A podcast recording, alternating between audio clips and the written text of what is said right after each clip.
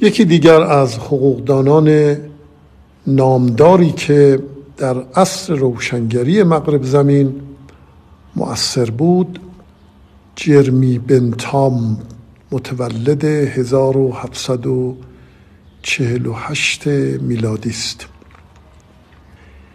پدرش یک حقوقدانی بود که به شغل وکالت دعاوی مشغول بود و از این رهگذر ثروت زیادی رو به دست آورده بود. جرمی بنتام از کودکی بسیار باهوش بود. و لذا توانست در سن دوازده سالگی به دانشکده حقوق دانشگاه آکسفورد وارد بشه. اما برخی نوشتند که از درسهای حقوق آن دانشکده به خصوص تدریس ویلیام بلکستون قاضی معروف چندان راضی نبود. به دلیل اینکه این قاضی محترم حقوق انگلستان را ازش دفاع می‌کرد و تدریس می‌کرد. ولی از همون جوانی جناب بن جرمی بنتام به نظام حقوقی انگلیس معترض و نقاد بود. جرمی بنتام در 21 سالگی موفق شد که ردای وکالت دعاوی رو به تن کنه. ولی عملا نظریه پردازی در حقوق و فلسفه حقوق رو و تعلیف در این زمینه را بر وکالت و حرفه وکالت ترجیح داد. جرمی بنتام به مؤسس مکتب اصالت لذت یا سودمندی یوتیلاتریانیزم شهرت داره. خلاصه این مکتب اینه که هر عملی که انجام میپذیره باید در آن سود و فایده را جست. البته اون معنای سود و فایده را در لذت می‌دید و می‌گفت هر آنچه که لذت بخش باشد سودمند است. اما نباید اشتباه کنیم که لذت گرایی در نظر بنتام به معنای هوسرانی نبود. حتی تصریح کرده در آثارش که لذت تنها لذت های مادی جسمانی مثل غذا خوردن نوشیدن و رابطه جنسی نیست بلکه لذات معنوی مثل مهربانی با حیوانات و حتی باور به عشق الهی رو هم شامل میشه. در تعبیراتش حتی تصریح کرده که اینام لذت همه چیز می‌تونه انسان ازش لذت ببره. بد نیست در اینجا به یه نکته اشاره کنم که مکتبی که در قرن هجده میلادی جرمی بنتام مطرح کرده قابل مقایسه با نظریه است که ابن سینا در قرن پنجم اسلامی مطرح کرده بود.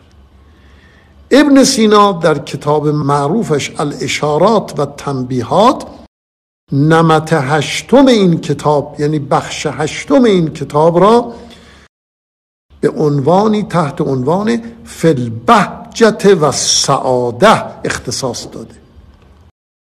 ابن سینا به جای کلمه لذت بهجت آورده و هر دو کلمه را تعریف کرده و فرق آن دو را معن تبیین کرده که من نمی‌خوام در اینجا اون بحث رو الان مستوفا و مفصل بحث کنم. شما می توانید به درس های صوتی کتاب اشارات ما مراجعه کنید و ما در اونجا در نمت هشتم شاید همین اشاره هم کردیم که چه تفاوتی نظریه ابن سینا با مکتب جناب جرمی بنتام داره که من در اینجا اشاره نمی کنم. حال بنتام معتقده که از میان امکانات مختلفی که در هر مورد در برابر ما وجود داره باید اون امکان را برگزینیم که بیشترین سعادت یا لذت را برای بیشترین تعداد از افراد مهیا می سازه بذارید عین عبارتشو ترجمه ای که از یکی از متون ایشون هست بخوانم. میگه قایت و هدف یک قانون گذار باید سعادت مردم باشد. در امور قانون گذاری اصل راهنما باید سودمندی همگان باشد.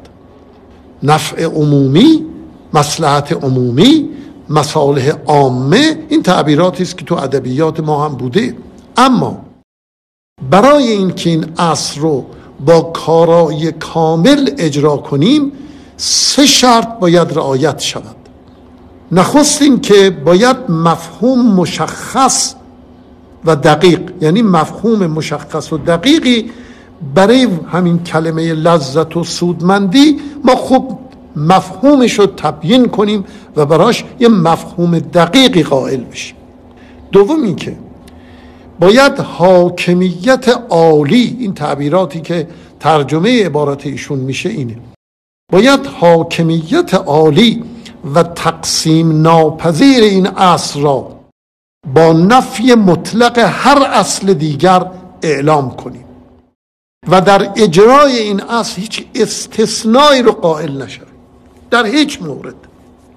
سوم این که باید نوعی روش محاسبه یا محاسبه اخلاقی یا تعبیرات دیگه حالا ترجمهش رو من چندین ترجمه کردن ولی بهترین ترجمه اینه روش محاسبه یا حساب اخلاقی رو کشف کنیم که به وسیله آن بتوانیم به نتایج یکسانی برسیم. جناب بنتام در سال 1817 کتابی منتشر کرد تحت عنوان اصلاح مجلس. در این کتاب از قانون اساسی موجود در انگلستان انتقاد کرد و گفت این قانون پرده است برای پنهان کردن دسیسه ثروتمندان علیه فقرا.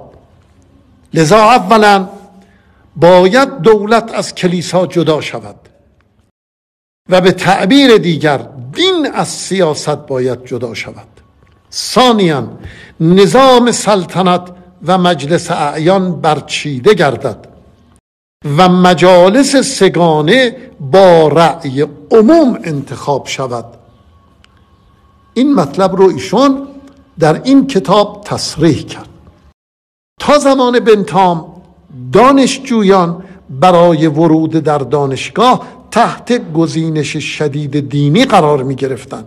ولی بنتام با همراهی گروهی از رادیکال های همفکرش یه دانشگاهی تأسیس کرد تحت عنوان لندن کالج کالج لندن کالج لندن رو بنیانگذاری کرد این دانشگاه اولین دانشگاهی بود که دانشجویان بدون گزینش دینی پذیرفته می شدن.